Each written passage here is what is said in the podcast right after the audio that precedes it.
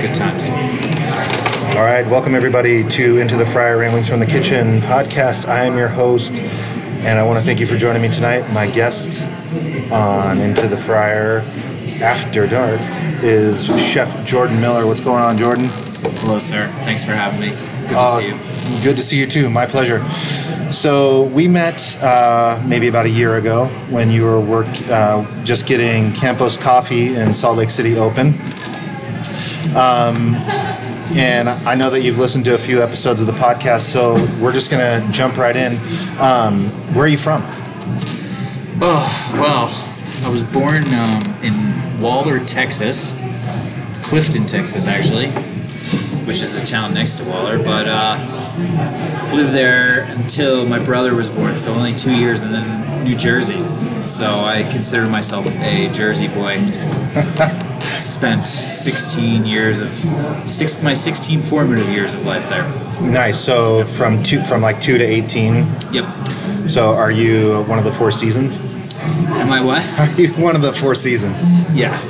Um, I wish. Yeah. No, uh, We probably wouldn't be sitting here right now if that were the case, right? exactly. I was, that's what I was going to say. But, uh, you know, Jersey, it's a funny thing because I moved away from there as quickly as possible, but I will love it and represent it until the day I die. Oh hell yeah! I don't know why, but it's just a. You got you gotta love, you gotta love where you're from. Um, so we've talked about a couple of things, but t- where where in Jersey did you grow up? I spent a little bit of time out there in uh, Bordentown. Nice. I was there for like a whole summer, and I remember it was it was about 45 minutes to get to Manhattan, and then about 40 minutes or so to get to Philly. So where were you in in New Jersey? Uh, pretty similar place to Bordentown, actually. If you were to draw a line due east from Philadelphia right to the ocean, that's where I'm from. So, um, north of Atlantic City, probably about 30 miles. Okay, what's right the name of the what's the Uh, name of the town? Long Beach Island, New Jersey. Oh, okay. So I had uh, uh, she's a good friend of mine now, but a gal that I, I dated for a few years grew up in Toms River. So is that Yeah, they were a rival high school of ours. okay? So in Jersey, we talk about where we're from in exits. okay. I'm from exit 63. Toms River would be like 83. All right. So, you know. All right, fair enough. throw. Fair enough. Um, speaking of uh, speaking of high school, how what was life like for you in high school? Did you play sports? What were you into?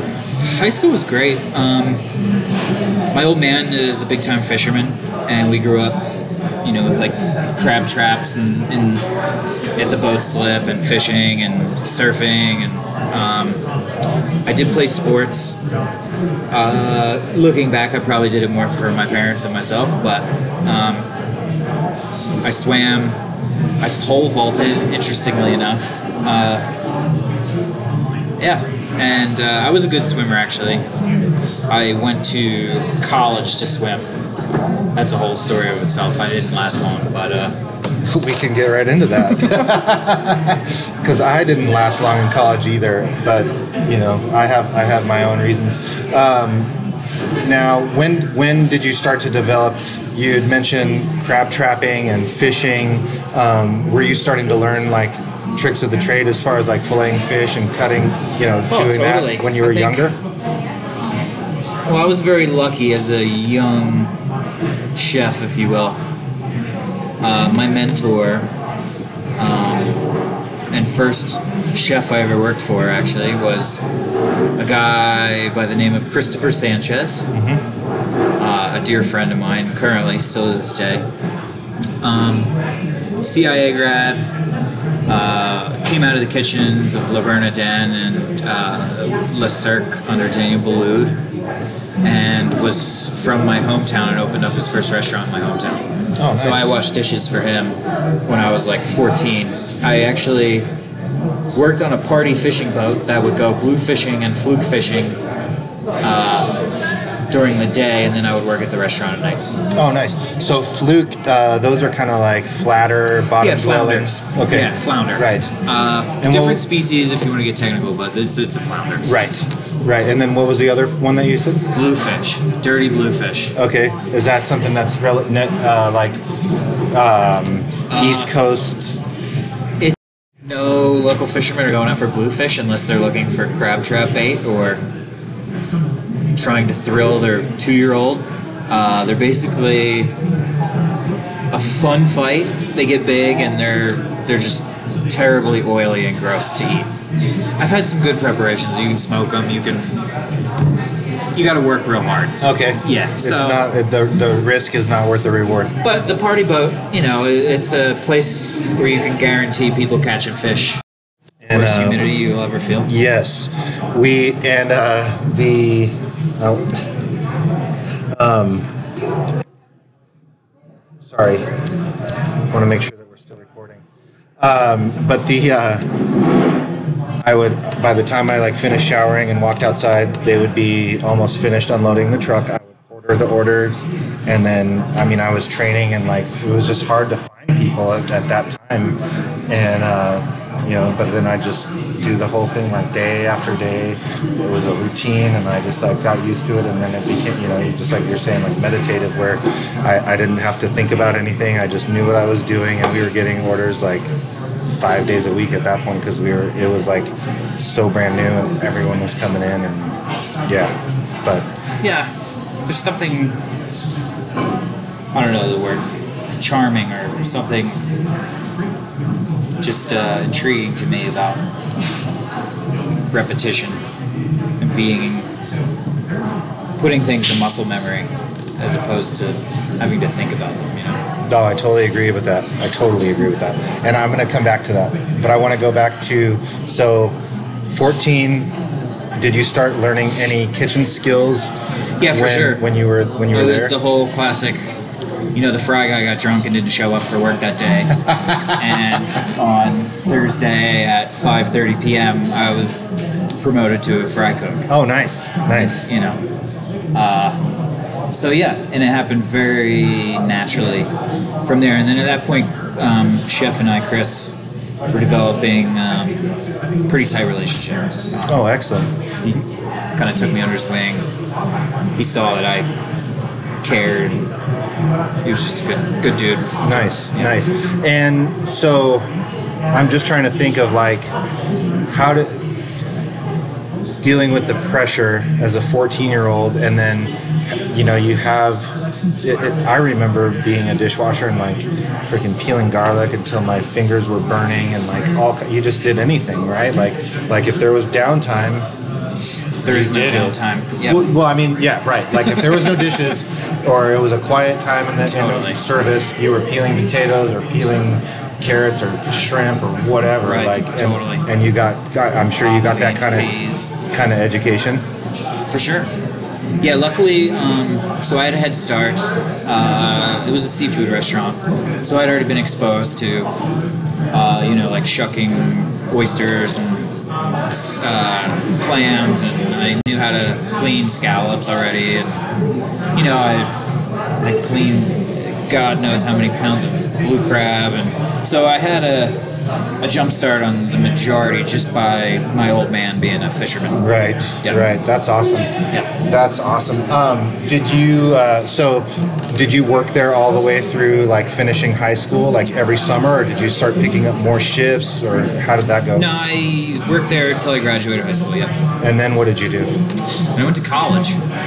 I uh, moved to North Carolina.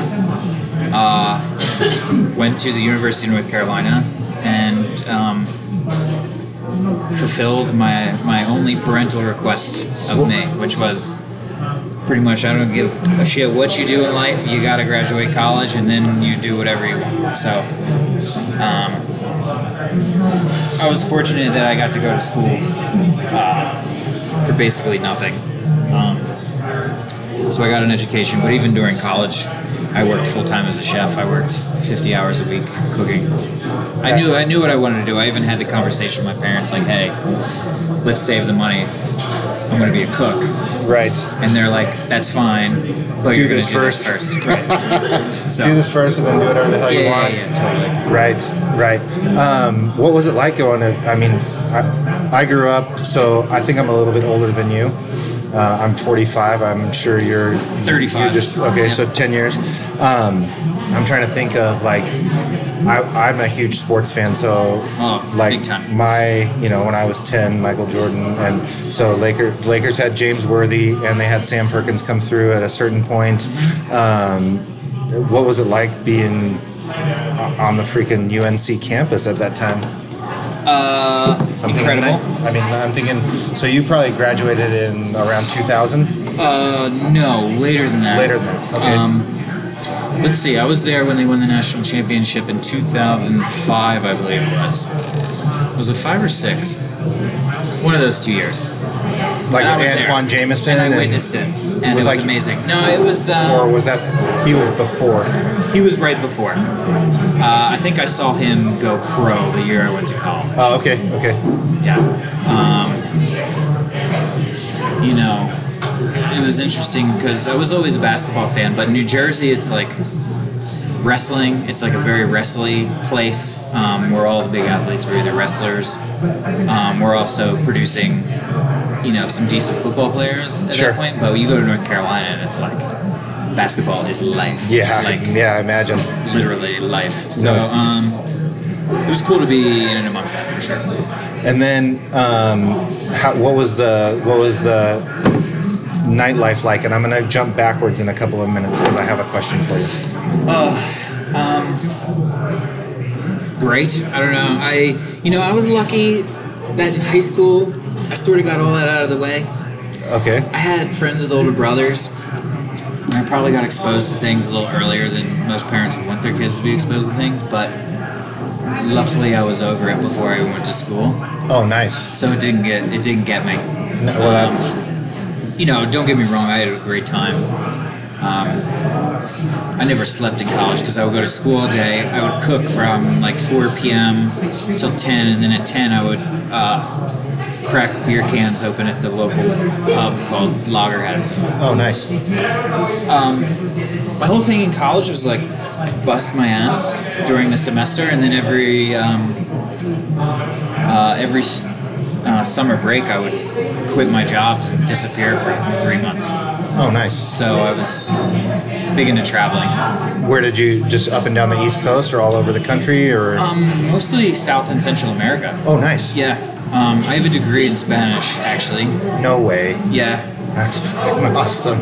I finished my final college year in Ecuador. Uh, and I went everywhere Costa Rica, Panama, Mexico, Belize, Guatemala, uh, Peru, Argentina.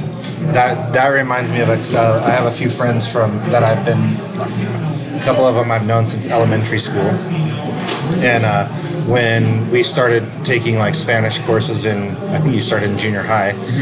My I had like three or four friends that took it all the way from junior high, all the way to the end of high school, and it wasn't their major in college, but they continued on. Like I have one friend that did the same thing, uh, similar, but traveled all through Central and South America. That freaking like he Well, that's what it he's able to teach his kid. Like like I'm pretty good in Spanish, Mm-hmm. but I'm not good enough where I can teach my kids. I can teach them how to get along, but Right. like my buddy's like No, it's cool. I, same thing happened with me. I was a writing like journalism major who knew Spanish, and then I spent so much time in these countries that I'd like I picked it up really well, and then I was sort of like, what?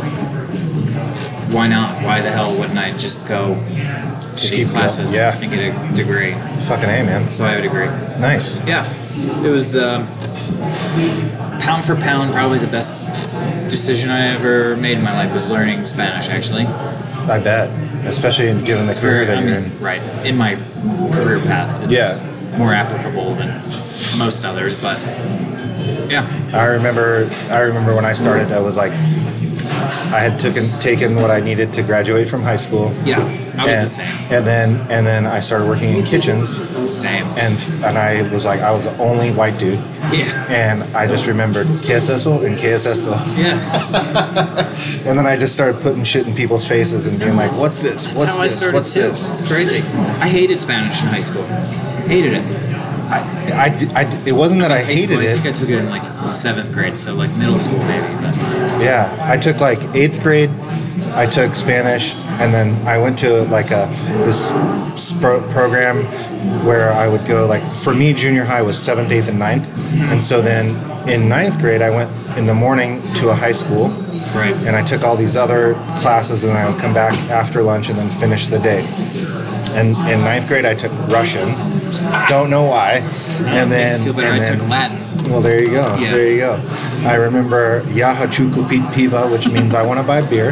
Um, and then and then I went back to to Spanish in tenth grade. But then after that, I was like, "Fuck this! I'm not doing it." Um, but I have a question for you about high school. Sure. Because you were on the party boats, and you were talking about.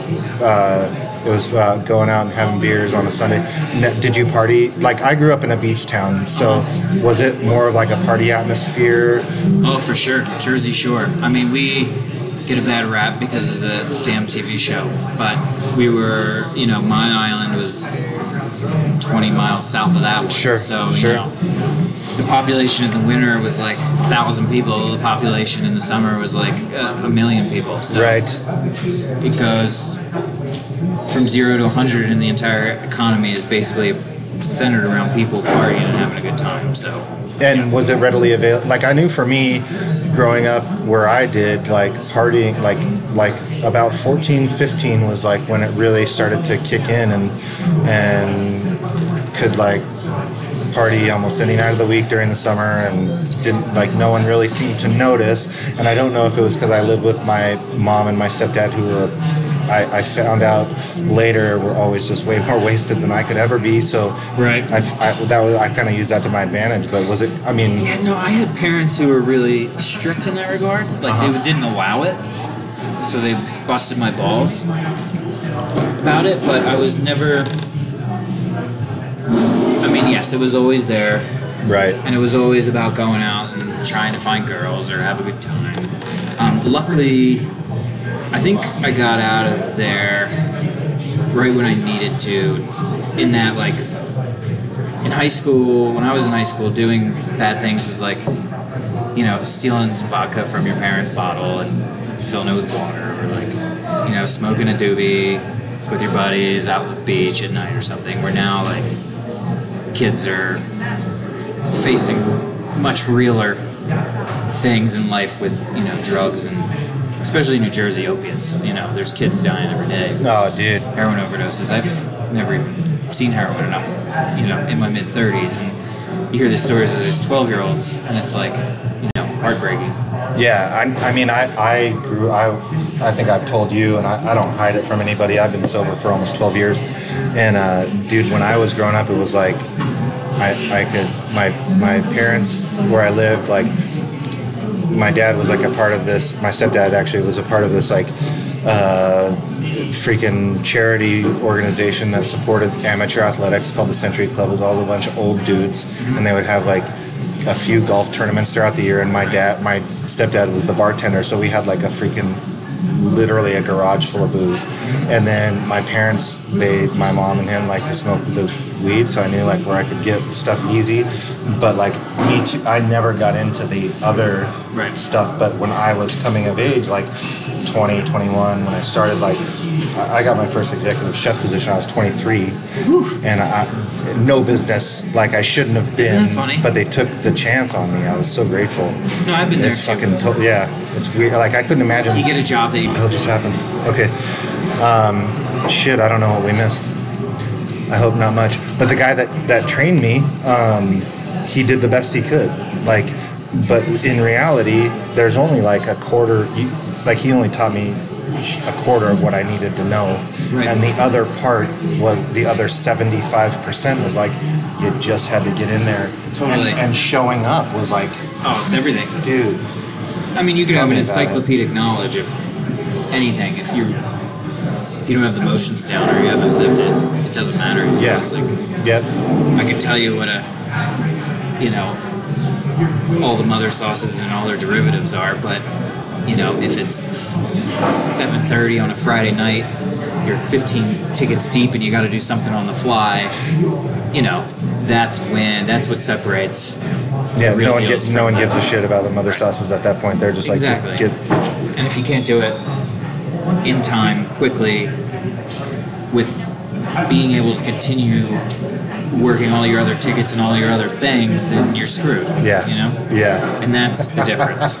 it's one thing to have the knowledge, it's another thing to have the knowledge combined with the experience. Oh, yeah. I used to I used to tell my guys like, hey, I, I want to do it right. Like like above all else, I want us to do it right. But come fucking hell or high water, there's times when you have to do it right now, and we just like I don't give a what you're doing. Just get the plate out. Yeah, I think know, the, uh, the the that's when you're like- general goal, and if you're succeeding, is to go through those experiences as few times as possible. right? Yeah, yeah. They're gonna happen. It's inevitable. You just want it to happen once a week instead of 14 times a week. You know? Well, I, I tried to limit it to like like I've I, I think I've probably all told I I think I've opened twelve restaurants from the ground up, and so like I'm like on like seven, I think. well I mean so every time you have a brand new crew, it doesn't matter how experienced they are. You don't know like each other's movements. You don't know. You're bound to have like a time in the very beginning where you're like, okay, we're gonna sink or swim, or Running a restaurant is like it's like the whole like you're living in a world where everything is crumbling around you and you have to put the pieces back up quicker than they're falling down. yep. And if you don't,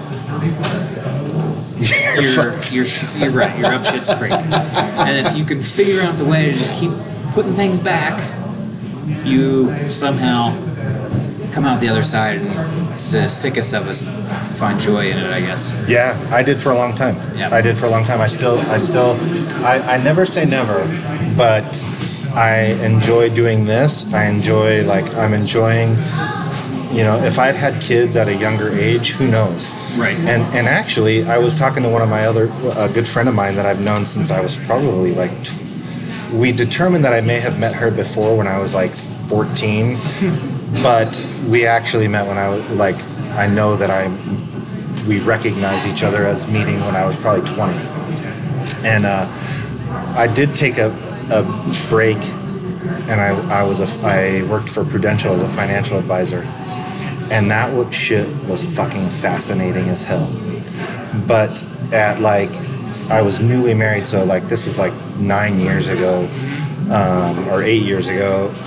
Like I was newly married and having a baby relatively soon after, like, and I was like commission only, and I was like, fuck, like I, I would there'd be months where I didn't make shit, like know, not even a so fucking single pay, paycheck, and. uh I talk, I was talking to my friend and I was like I was like Corey, literally if I'd found this when I was like the same time I found being a chef, like working in kitchens, if I found those at the same time, I probably would have never been a chef because I found it. I mean, I, I it was like so intriguing, mm-hmm. like just how the pieces of the puzzle, and and I think plus like some of my own shortcomings, like I'm drawn to, like I want to learn about it. Mm-hmm. But man, I, I fucking love restaurants, dude. I love food. I love No, the I love the people. I love I love. I think about the reverse too. Like, I'm getting older, and I could have done those things at a younger age, other jobs, Right.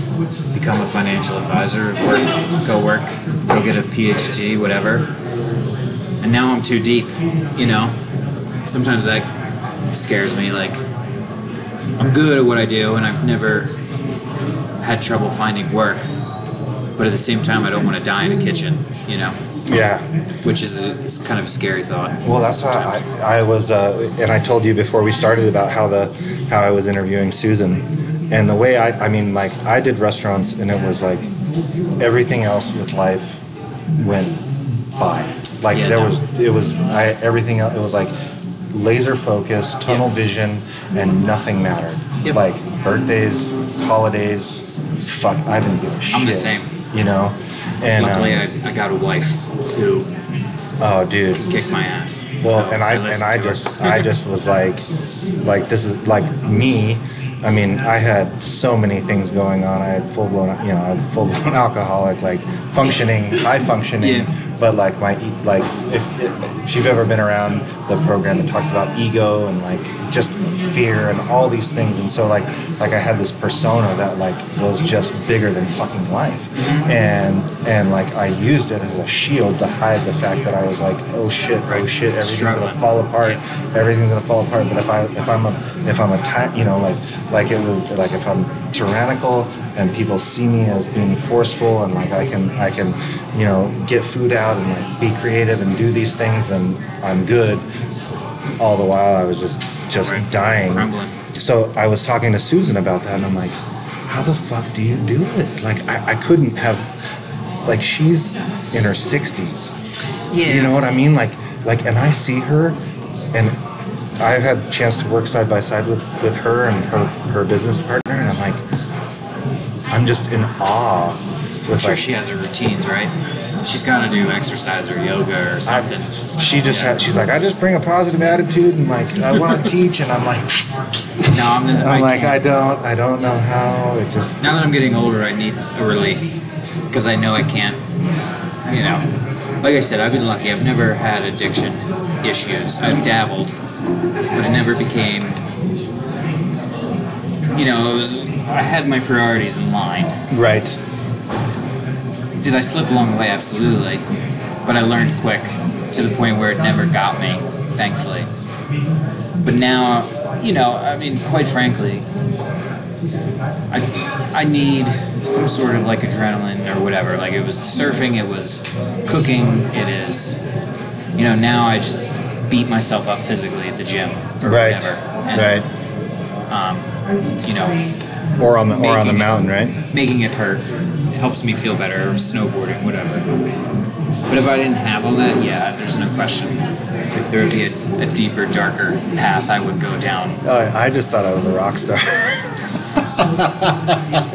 I mean, literally, like I had, I had, uh, I, I, I have a friend of mine that we used to party all the time, and and we would go. I, I would go trade food that wasn't mine, you know, to the bar, and the bartenders would give me drinks that didn't belong to them. Right. And then I had a, a server friend that I hung out with all the time, and and I remember like. Like literally, she's putting the tip down. Like we didn't pay, Pure debauchery. and she's like putting the tip down and she's like, you know what, fuck you, I'm never going drinking with you again. And I'm like, what's your problem? And she's like, you never tip. And I'm like, open up your fucking wallet. Literally, the conversation was, open up your fucking wallet. How much money did you make off of me tonight? And she's like, what? And I'm like, they weren't coming there to see you. And I was, I mean, I was a fucking piece of work, you know, like, like, Yeah. yeah. Ego's a tough thing, It isn't it? is. Ooh, I still deal with it. Still Yeah. deal with it. But I mean, like, I have some practices in place, and that that help me, like, to stay, No, as we call it, right sized. I know? deal, you know, I I feel like I have somewhat handle on it. It's still tough though, especially in a work environment. You know, Yeah. yeah. especially as a chef. So, that I yeah. I mean, I I'm like anything that I like. I got off on the reaction. Right. Watching something that came from hands of me and my crew, and watching someone eat it, and then their face like lighting up was like Yeah, that was like a drug. Yeah, no, it is. That's what it, we're all of the happiness I derive from it. I mean, minus the work. I, I find happiness in the actual work. But at the end of the day, mean, like people- prepping and using your knives Yeah, and totally. being organized. Yeah. Yeah. Cutting through 15 whole fish in a certain amount of time, or knowing that I can, you know, de- fully debone a whole case of chickens in under 30 minutes. Like, as stupid as it sounds, like, I kind of get off on that, knowing that I could. Perfecting the craft. Yeah. Yeah. Totally. I totally get it. I totally fucking get it. Um, so you're in college, you graduate, Yep. And uh, you travel around. Or, how, did you? So then, how did you? You'd been working in kitchens all the all this time during college, and then when did you just? When did you just freaking like go fuck it? I'm going for it. 2008, the market crashed, and the restaurant I was working for went under because it was owned by a developer. And he was developing some, God knows what, some like community of some sort in South Carolina. And he went under. So I was in North Carolina. Um, and the, whole, the scene down there wasn't really established at the time. cost of living was kind of low. I had a hard time, you know, making the money I needed to do. So I was like, um, screw it, it's time to move back home, and I moved to Philadelphia. Okay. moved to Philadelphia and I opened a chicken shop with uh, a then college student slash person who I had met, buddy of mine, who's now actually a very successful restaurateur in New York City, um, in West Philadelphia. Yeah. I fried chicken and rotisserie chicken and made biscuits and slang them in West Philadelphia. No way. Did is that something that you picked up when you were in North Carolina? Yeah, for sure. I think that that was right when the whole Dave Chang fried chicken thing was going on too. So um, fried chicken was hot. Fill me in on Dave Ch- Jang, Dave Chang. Um, Momofuku opened Okay, like okay, okay. 2006 or something maybe, Okay. and then he was doing. Uh, he was doing the ramen or whatever, but he, he was also slinging fried chicken sandwiches and stuff, and it was just But isn't is it? Up. I'm not sure if it's Duke or North Carolina, but there's that freaking place that's famous for like its fried Oh, chicken sure. biscuits. There's tons of. Uh, well, there's Bojangles, of course, which is like Isn't that right on the campus of one of them? oh, Bojangles are everywhere. That's like the McDonald's of fried chicken and biscuits. Oh no, there's like I just remember seeing like uh, I would swear that it's it's on the University of North Carolina campus, like a old freaking old timey place that's like Oh, well, there's you know. tons of places. Um, like a 200 year old dude from the south that's like still slinging freaking. oh, what? Um, I'm brain farting here. That's- Um, But did I mean? So did you did you kind of pick up? Is that like an idea that you brought with you, and you're like, hey, look, this is kind of going on. Why don't no, we? it was actually the idea was um, so the University of Penn and Drexel University are in West Philadelphia. okay.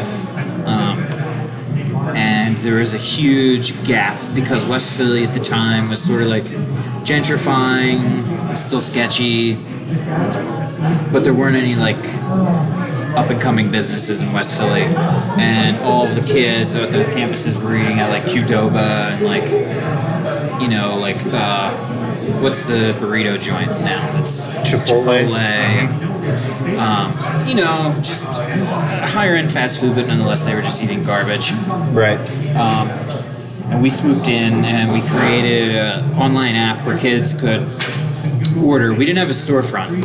We worked out of a commercial kitchen in West Philly, and we were to- totally computer based. And we would just sit there at a computer and wait for orders to come in via a mobile app. No way. And then we would send um, kids out on their bikes to deliver it. Fucking hey, man. Yeah, it's called Roost. Roost. Is it still West going on? No, No. Did it morph into something else?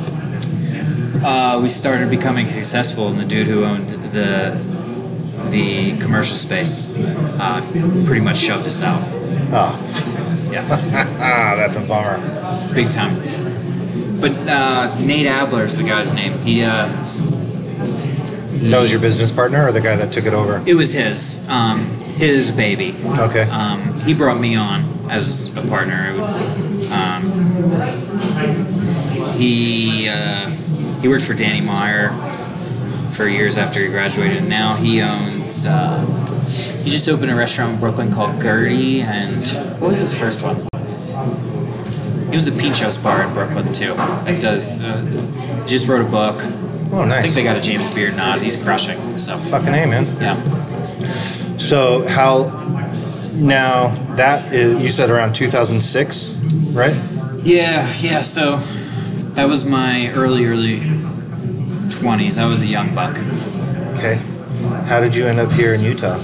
Ah, it's always an interesting question. I mean, like not that it's a not not obviously I live here, but but I've met a lot of people that move, move here. Utah would have been probably the 49th guess out of 50 that I would have said out of our lovely United States here. What would have been the 50th? Alaska, Okay. Okay. straight up. I don't. Utah. I don't. I'd visit Alaska. I don't want to No, go there. um, why am I here? Um, the long story short, uh, Well, you can make it long. my beautiful wife. Okay. Um, she's a ski bum. I married a ski bum, Okay. and her parents retired here. uh, and we had been visiting them several times and sort of just caught the bug, fell in love. We were in the city. I've been working in the city. Now, I mean, this is say- years. you- this is years later, so I'd already put time in other places too. But So to clarify, when you say the city, are you talking about New York or Philadelphia? Philadelphia specifically. Okay, okay. Yeah. Um, There's a lot of lot of people get angsty when you start to say the city because people from California, specifically Northern California, think the city is San Francisco, and Right. and I would always tell them, no, I'm sorry, it's New York. Chicago's the windy city. LA is the city of angels, and San Francisco is the city by the bay.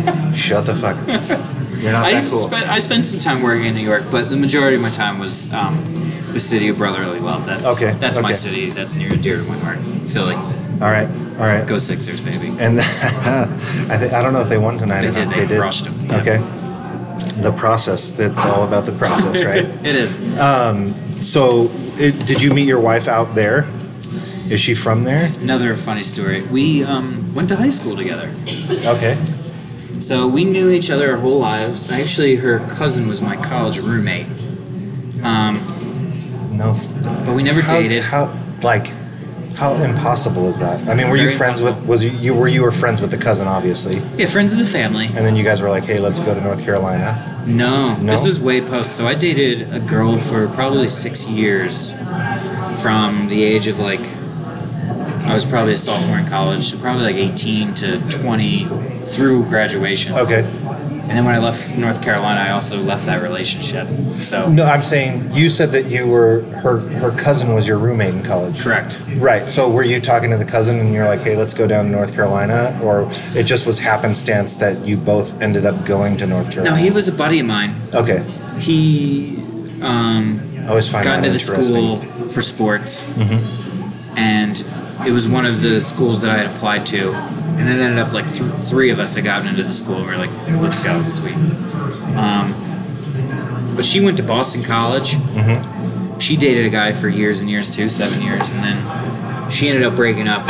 And then when I moved from North Carolina back to Philly, which is home pretty much, Sure. it wasn't home, but a 30 minute drive. Um, we ended up seeing each other serendipitously back at Chris Sanchez's restaurant in Long Beach Island, New Jersey. That's funny. Yep. And That's funny. Uh, we started dating, and yeah, now she's my wife. The rest is history. Yeah. Nice. And so then her parents moved there, moved here. Yep. They lived. She lived in Long Beach Island her whole life too. Um, they retired and bought a house in Park City. And then you guys came out several times. And, Yeah, we come out like once a summer, um, just to get out, and we would do a bunch of hiking and. Um, you know, I, I'm not a. I've never skied. I might have skied three times in my life before I ever came out here. oh, really? Yeah, and it was all like a, in New York, in Windham. It was like a big ice sheet. I know, have so, no like, idea. Never it's been. basically like ice skating on a hill. Skiing on the East Coast is like like, ice skating on a hill. Sounds like a blast. Yeah, no, it painful, and it, I never had a good time because I just never knew what snow was, and I never got into it. Right.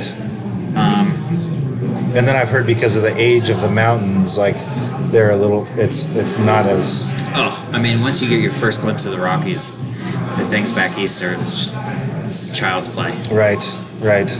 So then you you came out, you started catching the bug, found out what. So and you snowboard or you ski? Snowboard.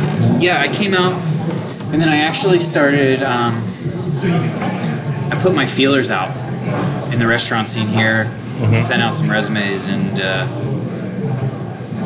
I got a job opening a restaurant in Park City. We just did it.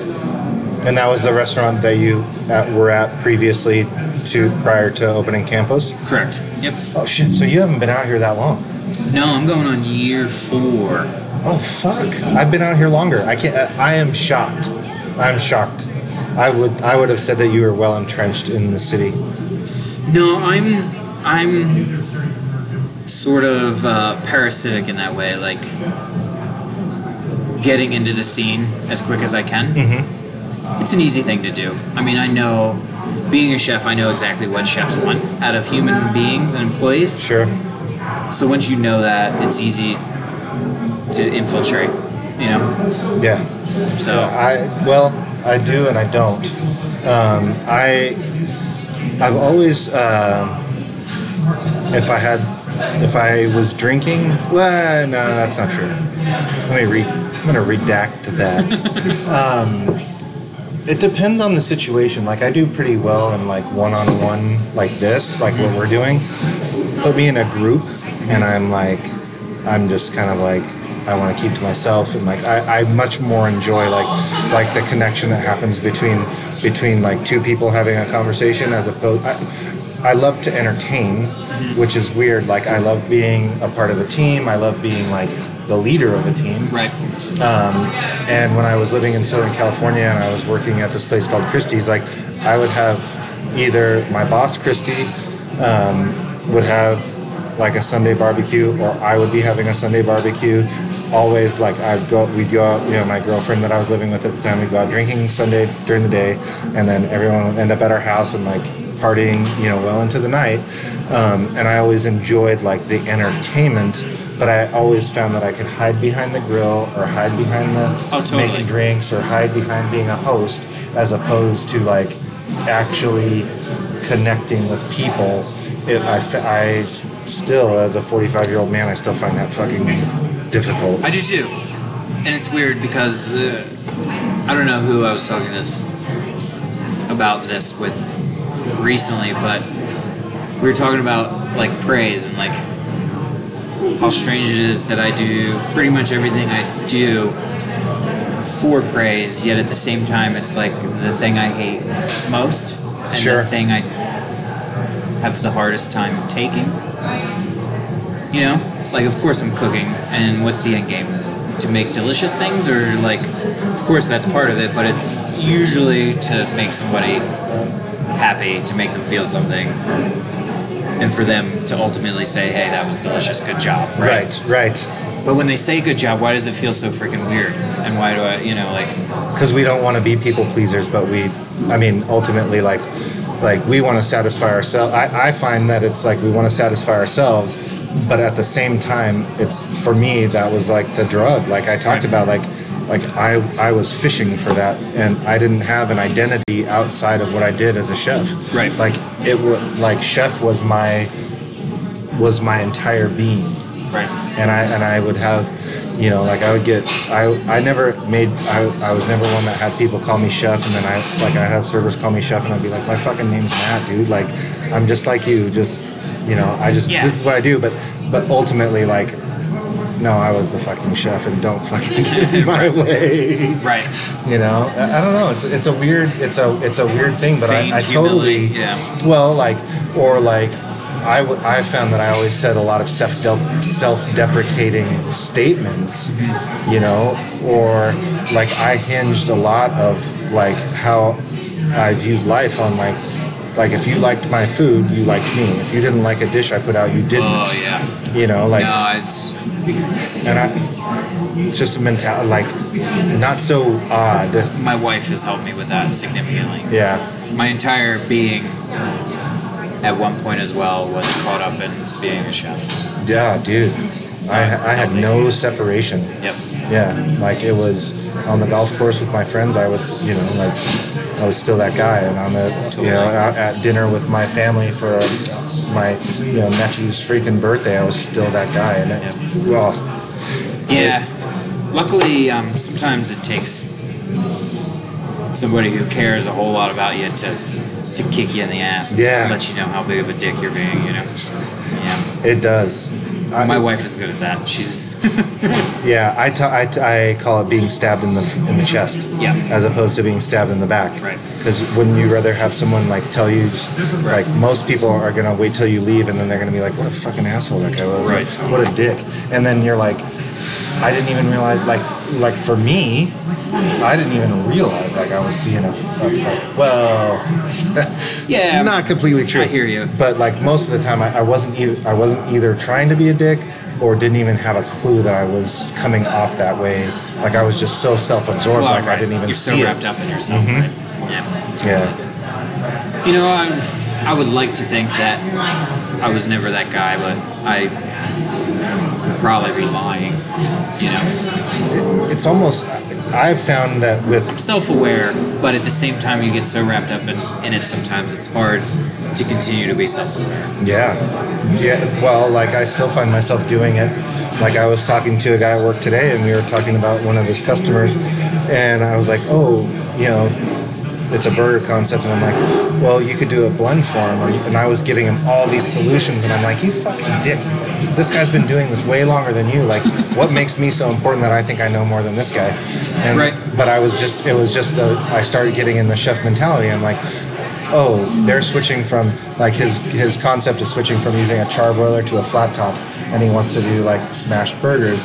And I'm like, well, you could do bulk, and they can use a scoop to control portion, or you or they can ball them up, eh, or the, you know like. And just inserting myself into the conversation to like make myself feel, eh, you know, just stupid, stupid shit. It is. It's funny, isn't it? And then you know, you what's the saying? Daniel Boulud, or have you ever heard this? Where it's like he was in a similar situation, I'm sure, where it was just the ego got the best of him, and somebody told him that, you know, chef, at the end of the day, it all turns to shit. That's true. I thought you were going to say something like, "I'm not much, but I'm all I think about," or you know, like that's a Yeah. huge saying in, in AA. And I think, um, think little things like that bring you back to reality. Like, because at the end of the day, it's just food. Who really gives a crap? Right. Like,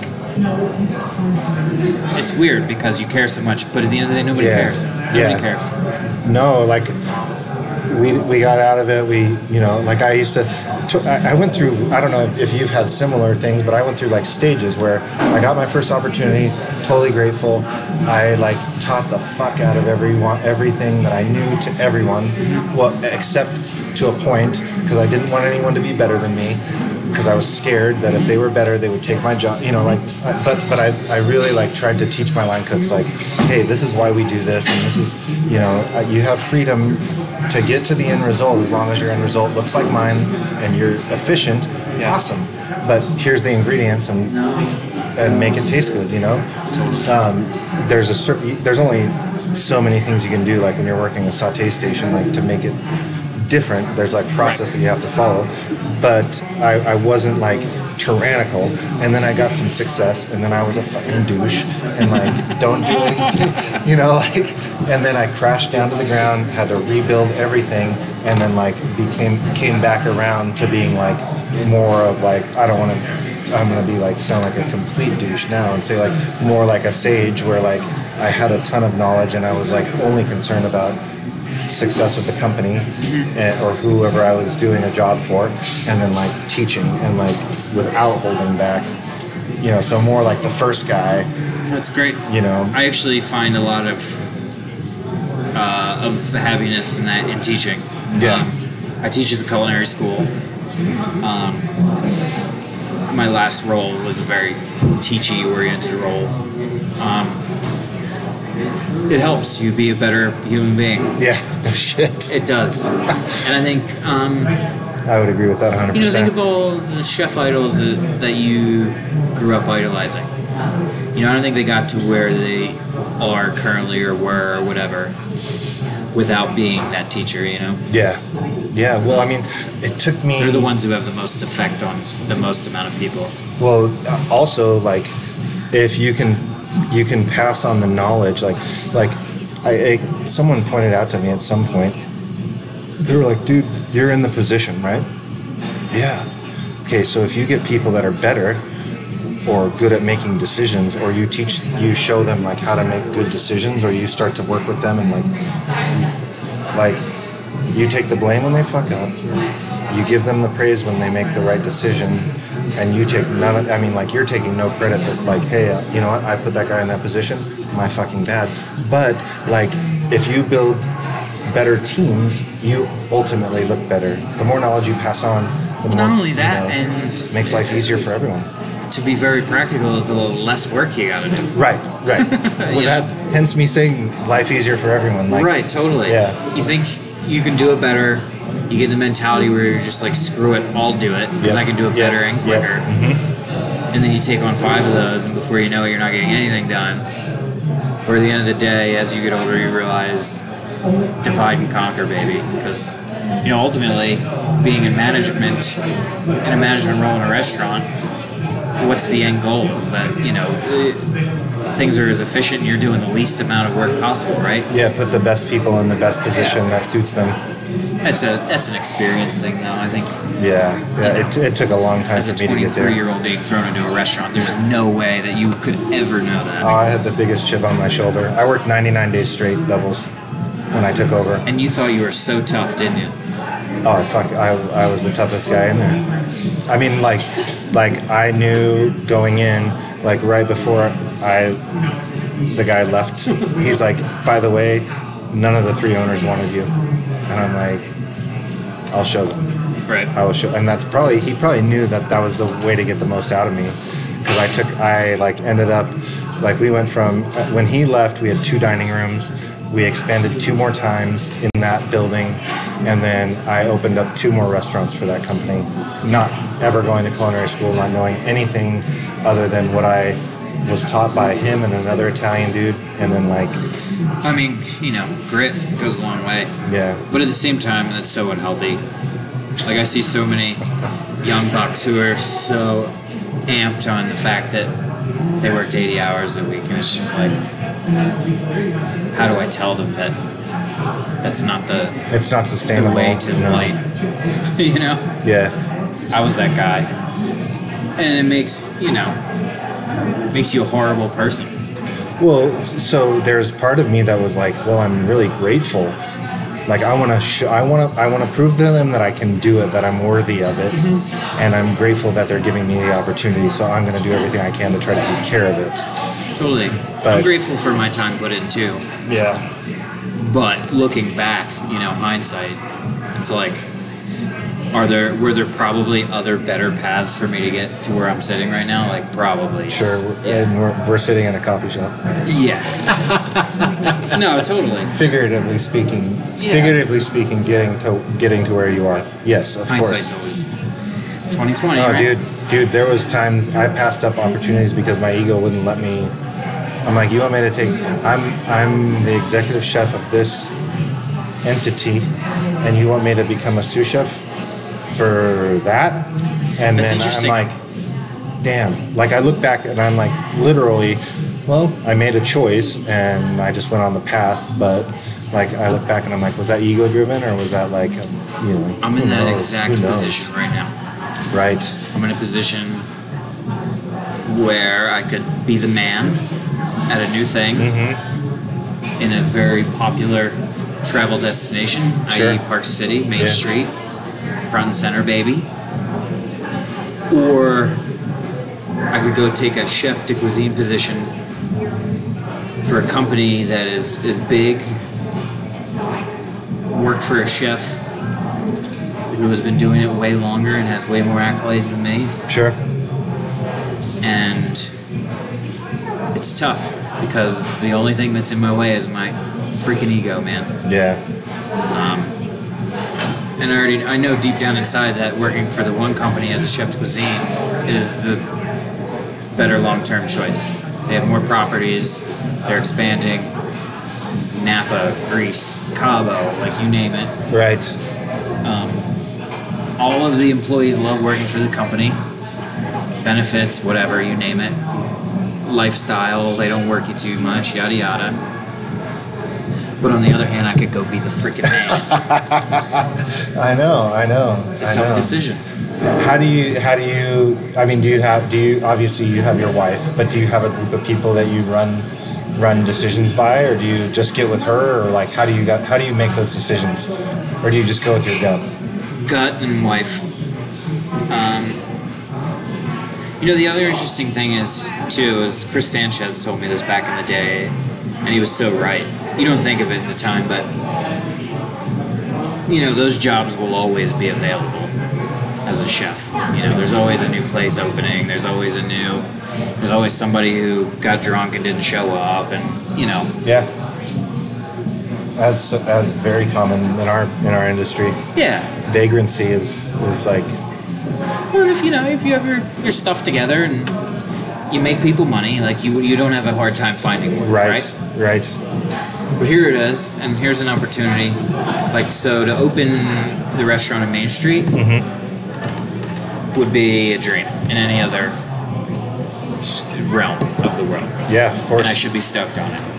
But then I was offered this other thing at this property that has a climate-controlled dry aging charcuterie room and 10 brand new Unox ovens that are, you know, uh, completely, you can control humidity, temperature, time. It has a freaking blast chiller so I can par cook croissants at 75% and then blast chill them frozen, solid, and suspended animation. yeah. There's It's like a- it's like a chef's wet ovens. dream. There's- It is. It's the most ridiculous place I've ever seen in my entire life, and I mean that. Right. But I'm gonna have to go take orders from somebody, and that like I can't. I will get over it because ultimately I know sort of like what the right decision is, but it still bothers me so much, Yeah. and I fuck dude. to know that I gotta go take orders from somebody. Now it's stupid. I know. I know the guy who I'll be working for is a great guy. He's he was partners with Jeffrey Zakarian at the Lambs Club in New York City. Like he worked for David Boulud at Restaurant Boulud and has worked for like you know all the big French names. You know he worked for uh, uh, what's her name S- Sophie Blanc in, in Paris and for you know dudes a gangster Right. on every paper, whatever. And here I am feeling sorry for myself that I'm gonna have to take orders from this guy. You know, like how stupid is that? It's like it's like Luke Skywalker taking orders from Yoda. right. I mean, really, like he, he at one point he couldn't, you know, he's like ego gets you know gets It the does. best of him, and he And it does, and I know like growing with a company like that and all those are all the right decisions, but God, that ego, if like if I could just turn it off or just didn't exist, right? Life would be much easier. yeah, it's it's about keeping it in check. It is. I mean, it's I would I would be I would be I know what I would do. I would take the I'd take the Lenore. I could be the man. But I just always enjoy being. I just, for me, like it was never like everything I did. Like whether it was I played sports all the way growing up through high school, and like I never like rose my hand and was like I want to be the leader. Like when I got my executive chef position, I didn't. I. I didn't like tell. Yeah. I didn't say I want to do that. No. But like. It just hard work, dedication, like fucking. Yeah, no. like, okay, you're gonna be a captain. Okay, you're gonna be Darwinism, you baby. know, it's you know the cream rises to the top Yeah. always and that's the other thing that's that's what my, my my wife is telling me she's like dude go in there and be the second in command for a couple months and just crush it and then one day you'll be the man you know it's like yeah. it's one of those things where Yeah, fuck, dude. But how long? Like how? It's not going to be a couple months. I, I don't. I mean, I, I'm I. That's me projecting. Like I'm thinking. I like, hear you. I'm thinking. God, I couldn't. I had. I had. Uh, I did a, uh, uh, tasting and a stage for for Mary Sue and Susan. I consider them my friends. Mm-hmm. Like th- I've known them. I've done charity functions with them. My sister worked for them for a number of years. Like it's not like they were foreign people to me where I was going in and like like I did a I think I did what it was a pretty kick ass freaking tasting for them and they're like we're gonna go with this lady that we've worked for us seven years ago and because she already knows our menu and we're not going to be able to dedicate but we want you to be the sous chef in santa monica and i was like. I didn't say that but That's the thought was like f you i'm not doing that and my wife was like you're not going to do that and i was like hell fucking no i'm not doing that especially not driving from long beach to santa monica every day in you know could take me four hours round trip who knows Right. and i'm like that's plus I just ultimately it had to do with my ego. Like, there's no fucking way. Like, that was an insult. I mean, when I get back down to like the, the bottom line of like of like what was it like? Well, it hurt my it hurt my feelings, and so I'm like, the cherry on top too yeah, is the one the chef de cuisine role where I would be second in command is paying more money. Benefits are huge, like 401k, dental, vision, you name it, top to oh. bottom. oh, that's a tough one. And I'm still thinking about it. You Oh, know, like man. it's to any other normal mortal, it would be a no-brainer. Right. And Uh, then here I am. I'm like, hmm, 40 hours a week working for a good company, like not as much responsibility, Yeah. and like having a great job, or making less money working 100 hours a week and being the man. You know? yeah. That, that makes it tougher. It But you know it's not going to be. I mean, I don't know. I've never seen a restaurant job that was 40 hours a week. We used to tell our people when I was working for the Irish pub group, we used to say, uh, if you can manage your kitchen or manage your restaurant and make it, make it successful by sitting by the fucking pool, having a martini or a margarita, sun Right. tanning, fuck, more power to you. right. We've never seen it happen, but go for it. Right. You know, so but that's what I mean. Like the team too is like the infrastructure is absurd. Right. Oh man, I don't So- envy that position that you're in. I mean, like it's good. Like it's great. It's great. Isn't it nice to be able to measure the problems by the quality? Well, it's funny because I was shitting my pants for the past two weeks. Like, oh man, I'm not getting an offer. Right. And then I got two offers, literally almost back to back, like within 24 hours of each other. And now my anxiety is even worse Right. because Right. I have two choices. It's like, Is there any? I mean, how are you at negotiating? the thought has crossed Or how mind. how comfortable are you? I mean, like, uh, know, super like- comfortable. Yeah. Super. I've already negotiated. I mean, how do I Don't let the cat out of the bag. Yeah, no, I've already negotiated to the to the. Let's just say I I will be paid very very very well. Nice. I've negotiate. I've maxed myself out. Negotiation wise. Perfect. in both. Yeah. Both roles. You're gonna land on your feet no matter what, right? Yeah, yeah, I do, and it's just it's all about the ego, man. You know, it's like it's hard to not think about four years from now and like if I take this job, where will I be in four years? Or if I take this job, where will I be in four years? You know. Yeah. I hear you, dude. And then at the end of the day, it's it all turns to shit, man. So it's like then there's the piece of me who's like, screw it, just go buy a cabin in the woods and disappear for the rest of your life too. You know, it's like Make barbecue. yeah, Have people come to you and do like Salt Lake shit. it'd be amazing. It'd be Oh amazing. man.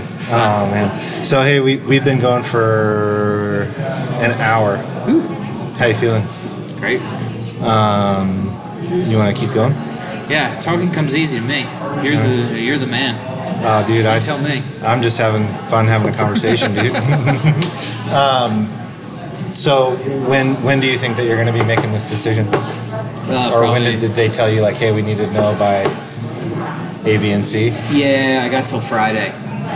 Today is what Tuesday. So Uh, did when did you find out? Uh, Yesterday. yeah.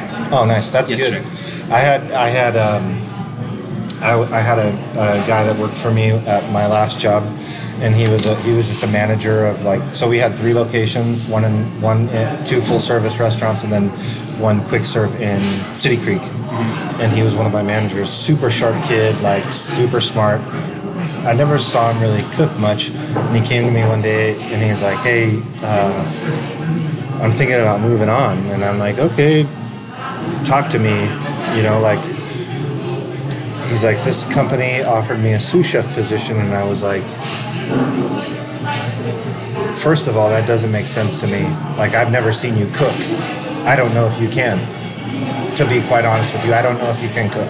Right. I said, because you know, like that, you're running like a sous chef in that structured of a company, like you're going to be running Everything. everything. You got to be, you know, able to butcher. You've got to be able to saute, garde all every station. You need to be the man, and you're probably going to do the ordering, and you're probably going to be responsible for the daily operations of the whole thing.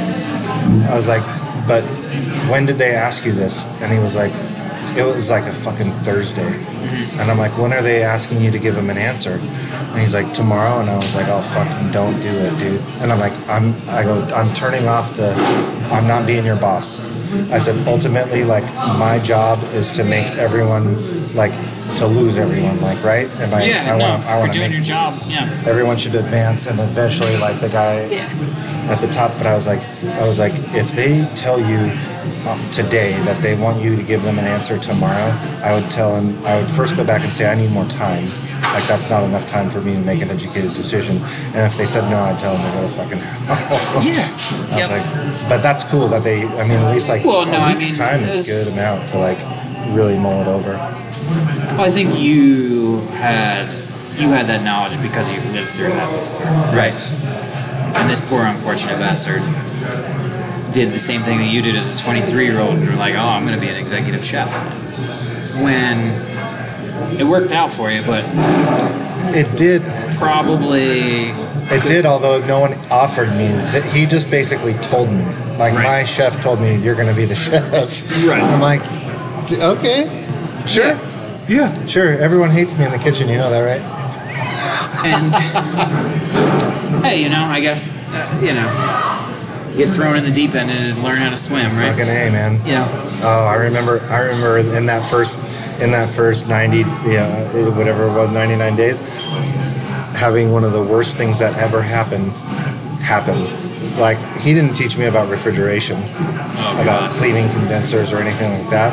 And we were small. Like we we were pretty small, and we had like so a three door like reach in refrigerator. Mm-hmm. I mean that's Right. like a five thousand dollar piece of equipment. Right. And they and they almost I almost got fired. And they were like, well, I was like, I, I I fucking doing everything. I'm doing everything, man. Like he didn't tell me about that. Like fuck. Cleaning the compressor. I was like, who who? I don't know anything about refrigeration, man. Oh, and now you're an amateur plumber, electrician, Oh, dude. psychologist, uh, knife maker. Yeah. one of the one of the best things I ever did was I, I had this guy that came to me, um, and he's like, I work at this place, and it was I knew I knew the restaurant, and I'm looking at his thing, I'm like, uh, you're a certified mechanic, and he's like, yeah, and I'm like, fucking.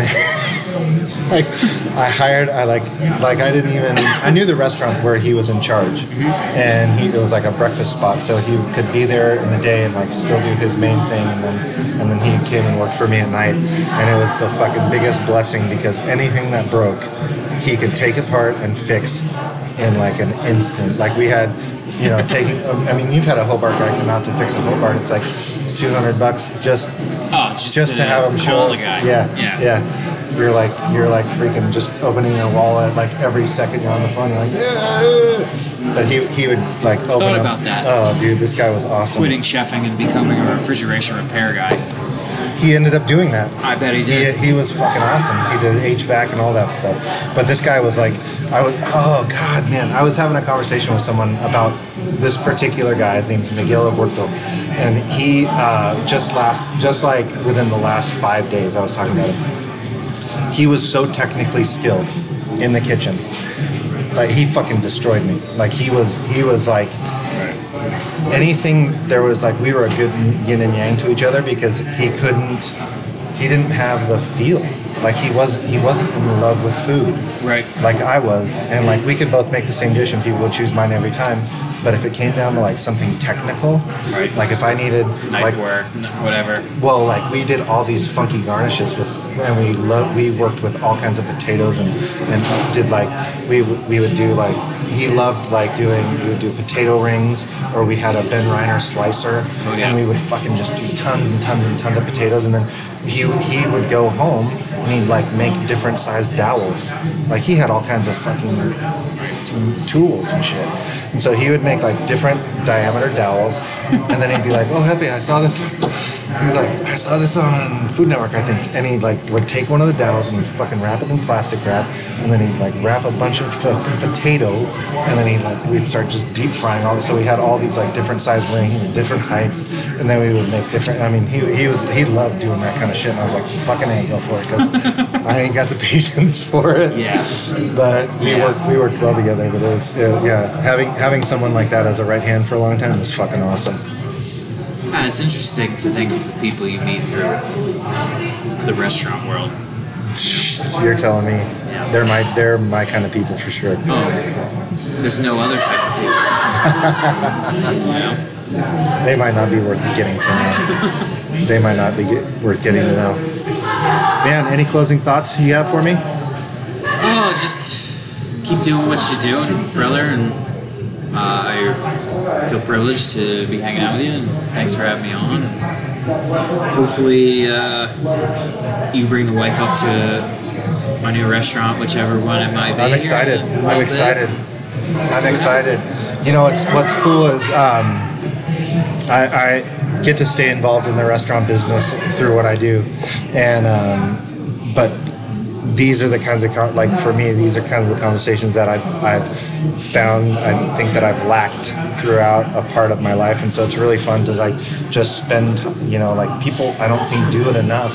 Like regardless of if we're doing a podcast or not like just I've always I mean and this is gonna sound totally cheesy but like as an adult it's been hard for me to to make friends or to get to know people and and um, Oh, dude, there's there's like a right there with you. yeah it's one of those things where like okay i can i can say this but then it allows me to get to know someone so like i think i think and i think i told you this but what i want to do eventually and I, i'm probably really close to doing it unless i put too much on my plate is we have like like three of uh, like me and and like you and two other guys or whoever and we're just like around sitting around a table like just talking about food for like It's so funny. I, I mean, I think it's a great idea, and I love the idea. But I think any chef or whatever person who's been in the industry, if even if you've never met them in your entire life, you could sit down and have a conversation just like the one we just had. Well, you know, because there are so many trials and tribulations we just have in common. Yeah. Inherently from being in the business. You know? Uh, oh, 100%. The, the more that I do it, the more I find that like we all have, there's like a thread Yep. that like whether, so a lot of like partying, like younger is, a, is a huge one. Um, and, and there, uh, some of, some of the people that I've interviewed like have had problems with like going a little overboard yeah. um, you know, uh, uh, kind of knowing like Ugh. there, there's so many so different many things. stories of people who have been Oh, dude, taken down. I, I I always showed up for fucking work, no matter what, Yep. no matter what. Like I was telling someone, the first time I took a sick day in my professional career was last year. I'm not I'm not fucking kidding. Like like I would have dudes come over to my house. Um, it's funny how we were gonna wrap it up and now we're telling another couple stories. But I, I used to have I, so I had guys like I did the I did all the things that they tell you not to do. Like I partied with my staff. I dated people that you know like I Yeah. hooked up with people. Yeah, just All the faux just pas, yeah. fucking like I would be lawsuit city like you know if I was doing that shit today. Yeah. But you know you're 23 years old and like I'm you know I'm a Yeah. fucking man so Young and dumb, yeah. Um, but I used to I had dudes that like like I was like a like seven or eight in the morning till fucking ten like all the time.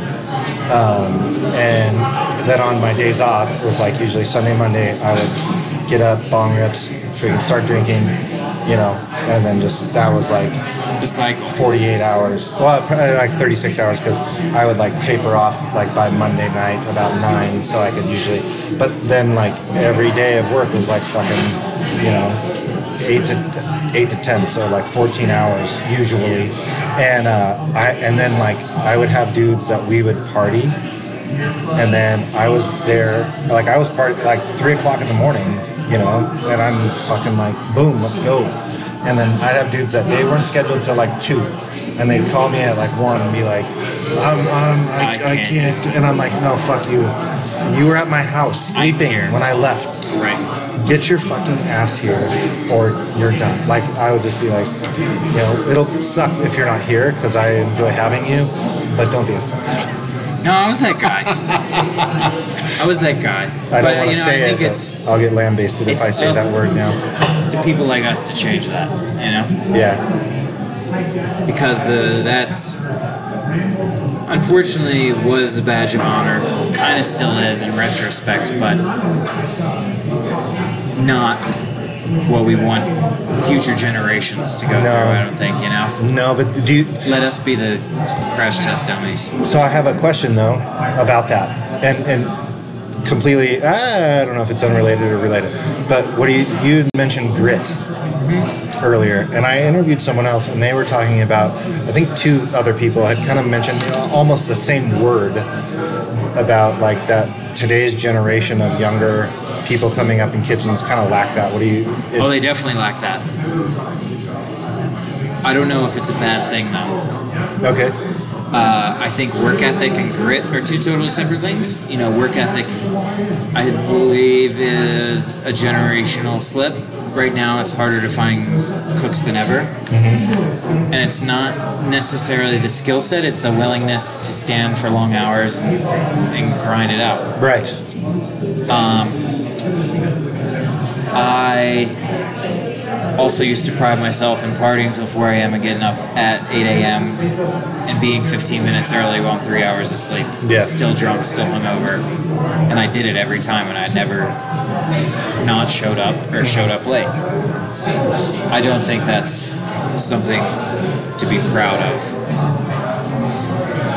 necessarily. What, what is lacking and what we need to teach kids now is that like uh, craft and skills and having a skill set and work working hard is a, is a reality Yeah. for most of the world Yep.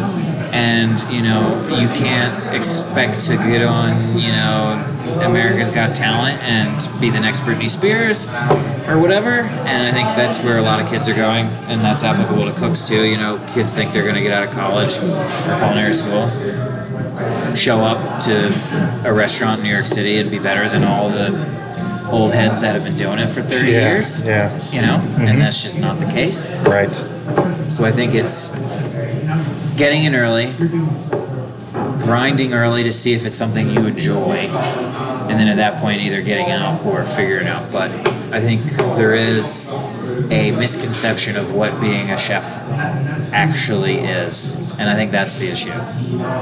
You know, again, I think it's up to us to not be proud of being able to be drunk seven days a week and still banging out 400 covers excellently because I did pride myself in that, and I would probably still be very good at that.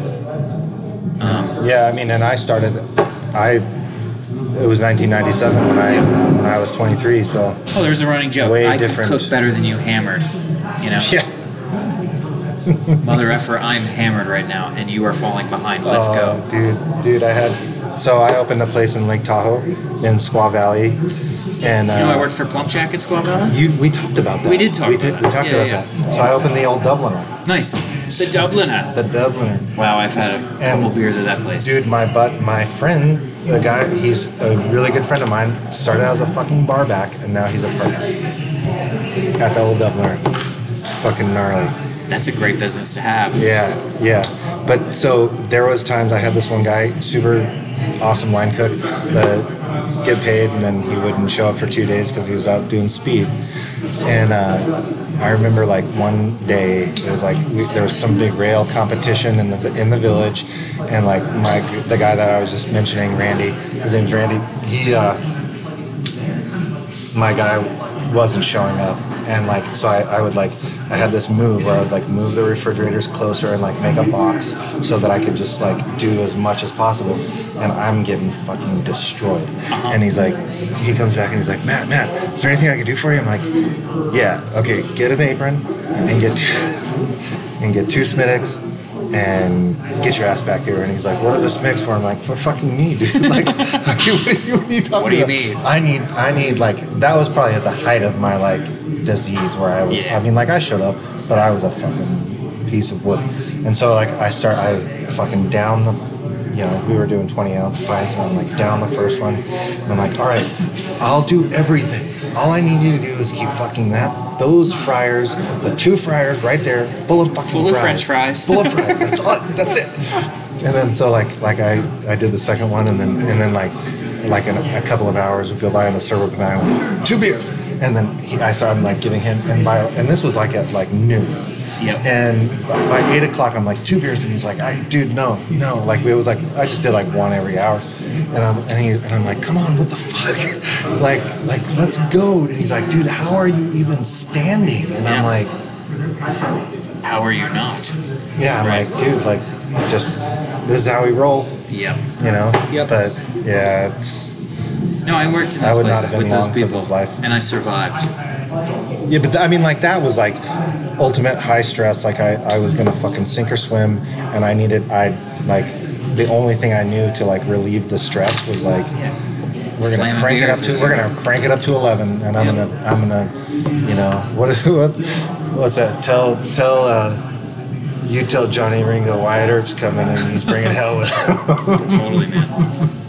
That's that's kind of how that's how it was for a little while. But a lot, I mean, that was like few and far between. Most of the time, it was like end of shift and then go into Yeah, the into night. the night. Like I think the key is finding the motivation. You know, yeah, like how do you turn it on to eleven without chugging the beers? Is the is the million dollar question, right? yeah, I don't know if I've figured it out yet. Luckily, I love cooking so much that I get up every day wanting to do it. yeah, But you have the moments where you think, "What the hell did I get myself into?" dude. When I when I first got sober, I was like scared of going back into the kitchen. Not that I, I knew that I was done. Like I just had a feeling. Like when I went and asked someone for help, like the they in AA they talk about the obsession being lifted. Like I knew, like it just was like I had told some friends I was like I'm not probably gonna drink anymore. Like two days before I got sober, and the only reason I wasn't sober is because I had the shakes so bad that I was like smoking weed to try to get rid of the shakes. And like I went and asked my my, my mom and my my stepdad for help. Um, and my mom just she's 20. Uh, 24 years sober, and uh, she's like, I, I remember like, telling her like, I don't think I'm gonna drink, but I don't want to live like like I can't live like the way I'm living. Um, but I was worried about like, what am I gonna do? Like, can I go back to the environment? Will I have that without without Right. doing the other thing? Will I be able to do it? And it took me a little while. I, I uh, it took me a little while, but I was able to find, find I was able to find eleven again. Creatures of habit, right? Yeah, it was So a I lot. think- yeah, yeah. for sure. I This is the longest I've been out of the kitchen my entire since my I started working. Yeah, and I think it, as I get older and wiser, whatever the hell that means, how I turn to 11 is like motivating your team, teaching people, Yep, yep, getting people fired up.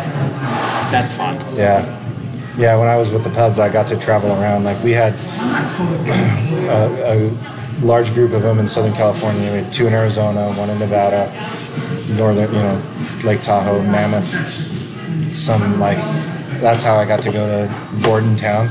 Right. and we had one in Chicago, and it was like it was fun. Like that's what I, I go to the go to the location and then teach a teach a guy that was already talented like how to run our kitchens, and then and then like I would go around and we would like create dishes together, and that was fucking like Yeah. just as good as any like moment of like trying to save a sinking ship. Well, yeah. Hopefully those days are behind me, but we'll see. yeah, see. I, I think you'll have a few more of them in your future. Yeah, I will. But, you know, I'd like to think that's not the case, as you and I both know. yeah. Well, you got to learn to dance with each other. Yep. Yeah, and that, that takes time. You're gonna step on some feet. For sure. Yeah. All right, man. Well, it's Yeah. getting late. I'm gonna Thanks turn into a having pumpkin. Right on, brother. Yeah. Speaking of, I got to get up in like four hours, so. Oh shit. No, Oh, not that early. Not that early. No, six hours. Oh, not too bad. Not too bad.